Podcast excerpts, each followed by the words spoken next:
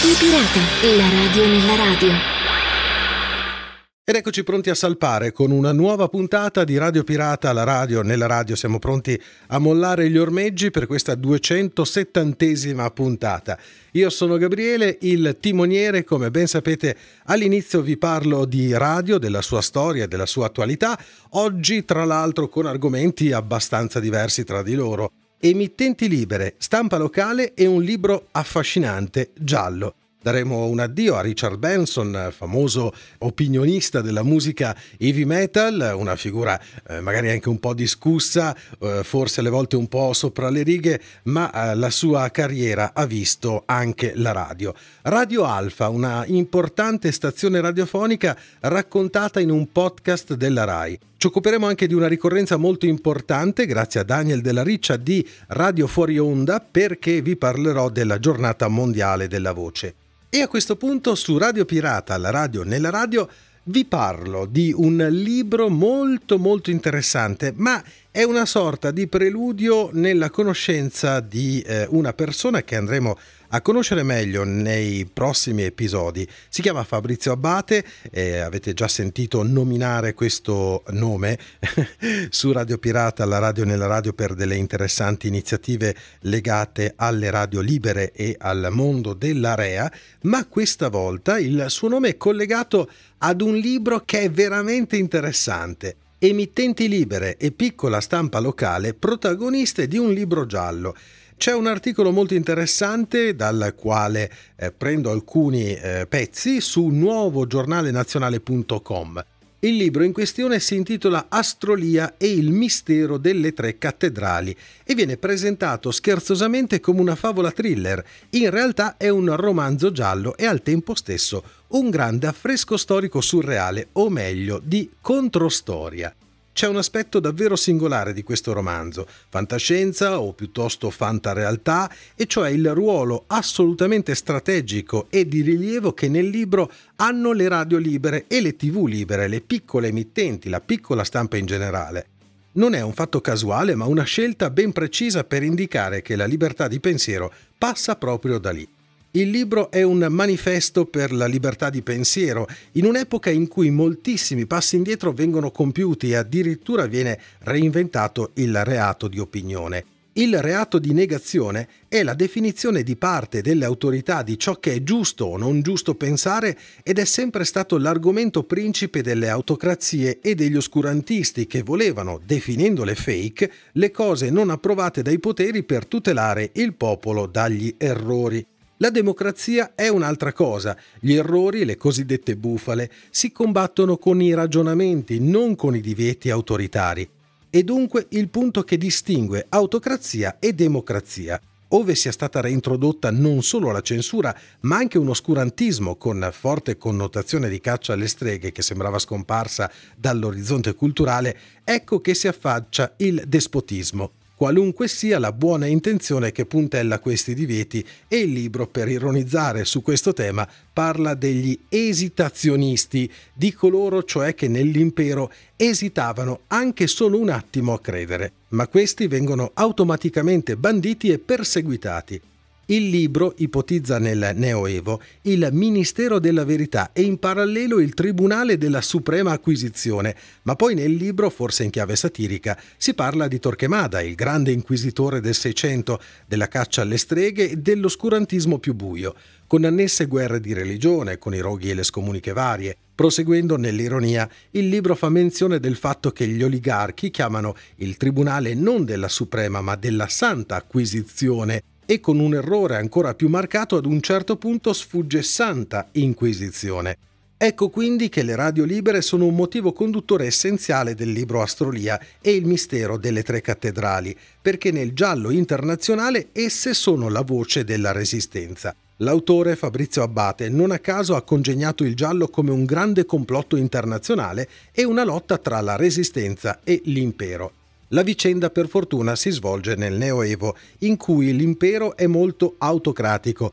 attua la censura e lo spionaggio in modo sistematico e pervasivo e la resistenza ha un solo modo di far sentire la propria voce, tramite le radio, le emittenti locali e la piccola stampa, anche web, le tv e le comunicazioni clandestine e minori perseguitate dall'impero perché non in linea. Il tema dunque delle libertà in pericolo o addirittura perdute è il motivo conduttore del libro Astrolia e il mistero delle tre cattedrali, per riflettere sul tema che le libertà, se non vengono difese, si perdono. La censura dell'impero è pervasiva, l'impero addirittura inganna i sudditi con le fake di Stato, con videogiochi ad hoc, con influencer di regime, ma poi mette sotto accusa le antenne libere e persino quelle che fanno musica sono coinvolte, perché nell'impero ci sono musiche e brani musicali vietati.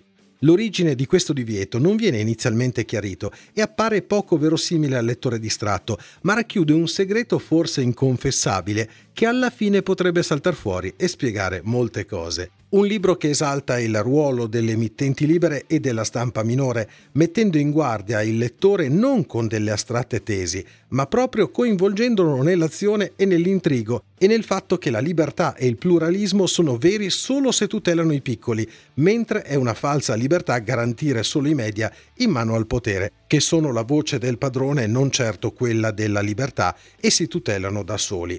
Il libro lo dice chiaramente con raffronti storici che mostrano che già in passato periodi di libertà e di democrazia sono stati spazzati via. Il libro Astrolia e il mistero delle tre cattedrali, che tra l'altro ha anche un codice ISBN se volete ordinarlo, che è il 979 881 2307 783, è definito dall'autore in vari modi, favola thriller, partita a scacchi con l'Apocalisse e infine uno squillo di tromba per la libertà. Possiamo ben dire che non c'è nessun altro libro attuale che faccia così nettamente delle emittenti minori e della piccola stampa i protagonisti della vicenda di libertà persino nel finale del libro.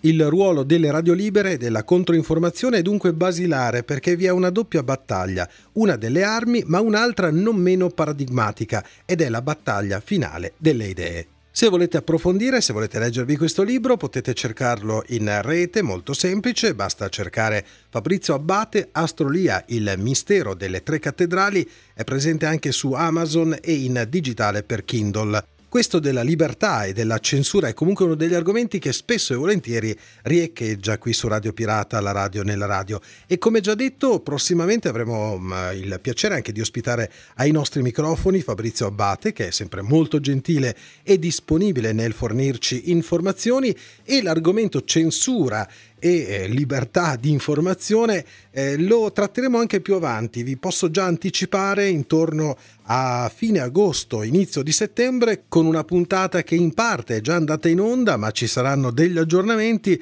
dedicata anche in quel caso non solo alla censura, alle parole che non si potevano dire, ma anche alla musica che non poteva essere trasmessa alla radio. E come preannunciato, il 10 maggio è arrivata la notizia della scomparsa di Richard Benson, musicista, conduttore e personaggio di culto dell'underground musicale romano. Aveva 67 anni ed era da tempo ricoverato in una clinica. Lunga la sua carriera in radio e in televisione. Il suo debutto risale al programma Per voi giovani ideato da Renzo Arbore in cui conduceva uno spazio dal nome Novità 33 giri, proponendo del materiale discografico del periodo. Però i suoi passati in radio ci furono e furono molto interessanti anche a Radio Roma 103 e a Radio Roma. Ha scritto recensioni sulla rivista Ciao 2001 e per altre testate come Nuovo Sound. Nella sua carriera ha anche condotto diverse trasmissioni televisive a sfondo musicale, fra cui sul finire degli anni 70 70 sulla rete televisiva TVA 40 la trasmissione intitolata Scalà Interno 5 ed è stato saltuariamente ospite anche in vari programmi appunto sulle varie emittenti nazionali. Nel 1990 ha condotto su Radio Rock sei puntate dedicate in modo specifico alle chitarre e alle relative tecniche. Lo ricordiamo perché lui era un appassionato della velocità e quindi quando parlava di tecnica cercava sempre di esasperare eh, più non posso appunto il modo veloce veloce nel suonare la chitarra. Nel 1992 comparve anche in un film di Carlo Verdone intitolato Maledetto il giorno che t'ho incontrato. Faceva un cameo, mm, praticamente interpretava se stesso nella fantasiosa trasmissione Jukebox all'idrogeno, disquisendo con lo stesso Verdone su Jimi Hendrix. Pubblicò anche un'audiocassetta intitolata Ivi Agenda. Sì, lo so, l'audiocassetta è una cosa per anziani, ma la ricordiamo comunque. Era incentrata sull'insegnamento della tecnica della chitarra nell'ambito dell'heavy metal. Nelle ultime settimane Benson aveva raccontato sempre sulla sua pagina Facebook di essere al lavoro su un nuovo album. Alla produzione James Dini e Marco Torri, che comunque hanno detto di voler chiudere il progetto in sua memoria. Il disco era un modo per tornare alle origini del prog di Benson e un po' per liberarsi anche dell'immagine di personaggio trash, immagine che appunto purtroppo eh, in molti momenti della sua carriera ha preso il sopravvento, ma va ricordato anche come eh, divulgatore musicale. Su Radio Pirata, la radio nella radio, a questo punto vi parlo eh, della radio raccontata in un podcast ed è una produzione molto interessante anche perché è firmata Rai, quindi è inutile dire che qualitativamente è veramente interessante. Siamo nel 1980, si parla di Radio Alfa, che è una radio libera che trasmetteva da Avellino. Gli studi sono stanze insonorizzate in un palazzo del centro. Giovani DJ e aspiranti giornalisti si alternano al microfono ed è un po' la storia di tante radio libere di quel tempo. Si fa esperienza per un lavoro vero, c'è ancora tempo, qualcuno eh, però ci spera perché gli ascoltatori sono in crescita in tutta la città e la radio sembra andare piuttosto bene. La radio rafforza l'amicizia, si ride, si scherza, poi all'improvviso tutto cambia e il 23 novembre un fortissimo terremoto nel 1980 devasta l'Irpinia e senza esitazione i giovani di Radio Alfa si precipitano nelle zone del cratere, raggiungono le popolazioni colpite e cominciano a raccontare. La loro voce arriva ovunque, anche nei paesi spazzati via dalla furia del sisma, e fa compagnia. Così Radio Alfa diventa per tutti Radio Terremoto ed è questa la sua storia, la storia raccontata in un podcast di Marilu Merolla su Rai Play Sound, quindi aprite la vostra app sul telefonino oppure eh, raggiungete eh, il sito raiplaysound.it, cercate Radio Terremoto e godetevi questa bellissima storia di una radio che ha avuto eh, un impegno e soprattutto un'importanza davvero notevole per eh, la sua missione di radio locale in un contesto e in un momento storico veramente difficile per Avellino nel 1980. E su Radio Pirata, la radio nella radio, a questo punto vi parlo della voce, grazie soprattutto a Daniel Della Riccia di Radio Fuori Onda, di cui vi ho parlato tempo addietro e che ogni tanto menziono ben volentieri, perché ha scritto un bell'articolo su 180gradi.org dedicato appunto alla voce. Lo ringrazio veramente di tutto cuore perché mi ha concesso di condividere con voi le sue parole scritte su questo blog. Parole secondo me molto importanti perché è proprio la radio che veicola la voce, la voce è quella quella che fa la radio. La radio è inutile girarci intorno, è questa, una voce, un microfono, un paio di cuffie, qualche disco da mettere, qualche canzone da ascoltare. Gli ascoltatori che ascoltano la radio non ci sono volti, fa tutto la voce, fa tutto questo suono e fa tutto dall'altra parte eh, il vostro apparato uditivo, quindi le orecchie. E quindi insomma questa è la radio, se non parliamo chiaramente della radiovisione, ma sapete come eh, la penso su quel... O strumento di comunicazione che per il momento non voglio citare. E l'articolo si intitola La voce, The Voice, Hakol. Il 16 aprile, scrive Daniel, è la giornata mondiale della voce. La voce e il corpo sono gli strumenti che portiamo sempre con noi. Parliamo della voce che usiamo quando stiamo in radio ai microfoni, quando si fa teatro, quando si recita, ma soprattutto quando si canta come solisti o nei cori. Analizziamo la voce come strumento musicale, continua Daniel. Si parte dal diaframma che separa il torace dall'addome. Questo muscolo deve stare ben disteso in modo da non farsi male. Il suono poi sale lungo la schiena e quindi la spina dorsale deve stare dritta, le spalle rilassate. A questo punto va abbassata la laringe, per farlo bisogna abbassare la mandibola, così si evita di cantare di gola. Infine è fondamentale impostare la bocca sia per pronunciare le vocali sia per le consonanti. Chi non lo fa canta con le vocali troppo aperte e usa la gola che sforzandosi si rovina. Per usarla nel migliore dei modi ci sono degli esercizi di dizione che servono soprattutto nella parte finale, ovvero l'emissione del suono dalla bocca. Nel cinema e nella televisione inizialmente i film erano muti, poi negli anni è nato il doppiaggio, che dava la possibilità anche di ascoltare dialoghi e musiche. È talmente importante la voce, scrive Daniel, che un famoso talent scout si chiama The Voice, perché comunque la maggior parte dei musicisti sono cantanti. In ebraico si dice Hakol, che è il nome scelto circa 30 anni fa per il coro nel quale Daniel canta con lo scopo di diffondere la cultura ebraica. Se pensiamo alla voce, c'è anche la voce del popolo, che è la più diffusa, soprattutto nelle manifestazioni. Purtroppo c'è anche chi non può parlare e si esprime con i gesti. C'è anche chi può parlare ma ha problemi di balbuzie o di parlare veloce. Non è sempre facile controllare la voce. C'è anche chi ne abusa a sproposito per dire cattiverie purtroppo. La voce è uno dei tanti doni che ha l'uomo, usiamola bene. Queste sono le parole di Daniel della Riccia che, ricordo, ha scritto sul blog di 180gradi.org che potete trovare per rileggerle comodamente quando volete e che veramente condivido dalla prima all'ultima perché ha eh, diciamo raccontato bene la storia della voce, come funziona, come la si usa, purtroppo ricordando anche momenti spiacevoli. Ricordiamoci che la voce può fare compagnia, può aiutare le persone a non sentirsi sole, ma eh, può anche essere cattiva, può anche eh, distruggere pensieri, può anche eh, creare veramente dei grossi problemi. Quindi ribadisco e voglio sottolineare quest'ultima parola che lui ha scritto, quest'ultima frase. Cerchiamo veramente di usarla nel miglior modo possibile. Non può mancare Guglielmo Marconi ovviamente qui su Radio Pirata, alla radio nella radio, grazie anche ad una segnalazione di Ital Radio che ci porta a conoscenza delle giornate marconiane a Sasso Marconi, con il tema L'eredità di Marconi in tempo di emergenza. Sono le giornate marconiane del paese dove la radio fu inventata, appunto Sasso Marconi presentano un ampio panorama di iniziative con convegni, una mostra filatelica, una di radio d'epoca e tanti incontri sui media e il loro futuro, dal 18 al 22 maggio, proprio quindi in questi giorni. Mercoledì 18 maggio alle 17 presso la sala comunale Renato Giorgi sarà inaugurata la seconda edizione della mostra filatelica, un vero viaggio nell'universo marconiano con un'esposizione di francobolli emessi dalle amministrazioni postali di tutto il mondo e materiale sul centesimo anniversario della BBC e i 110 anni del Titanic. Sabato 21 alle ore 15 fino alle 18 è previsto un annullo filatelico commemorativo a cura del Circolo Filatelico Guglielmo Marconi. La mostra sarà visitabile fino a domenica 22 maggio dalle 15 alle 19 19 sabato e domenica anche dalle 10.30 alle 12.30. Sempre sabato 21 maggio, ma dalle 10 alle 18, nella Piazza dei Martiri della Liberazione, accanto ad una esposizione di radio d'epoca e memorabilia marconiani, si svolgeranno invece i laboratori per i più piccoli con i radioamatori di Sasso Marconi, compresa una dimostrazione sull'utilizzo del codice Morse.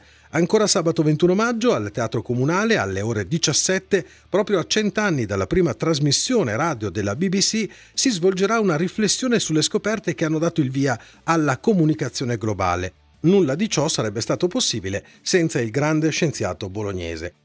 Sull'eredità di Marconi dalla BBC ai giorni nostri parleranno Robert Sitter, Head of BBC History, padre Omar Raposo, rettore del Santuario del Cristo Redentore di Rio de Janeiro, Tim Grattan-Kane, sindaco di Elson in Inghilterra, Gianni Pellagalli del famoso museo Mille Voci, Mille Suoni di Bologna.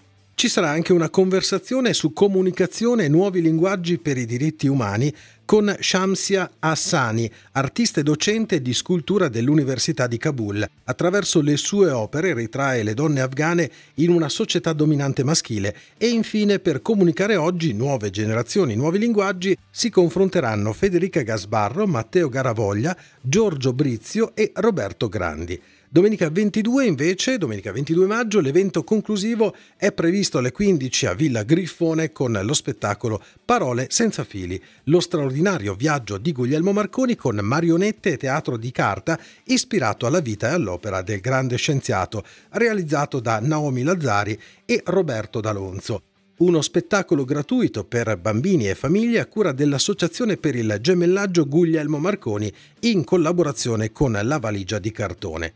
Alle 18.30, dopo i saluti del sindaco Roberto Parmeggiani e del presidente della Fondazione Marconi, Giovanni Emanuele Corazza, il concerto di Onda Marconi, che è un'orchestra formata dai ragazzi usciti dalle scuole medie e a indirizzo musicale di Sasso Marconi. Molte altre attività sono disponibili in queste attive giornate e potete scoprirle su marconidays.it.